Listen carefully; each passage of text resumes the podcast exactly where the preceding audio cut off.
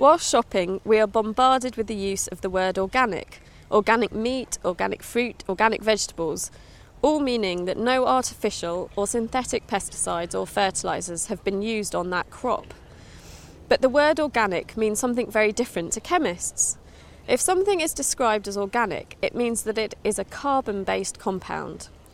Organic compounds are based on carbon and hydrogen, but can contain other elements such as nitrogen, oxygen, phosphorus, and sulfur. Plants and all living things are made up of organic compounds, so all fruit and veg is really organic.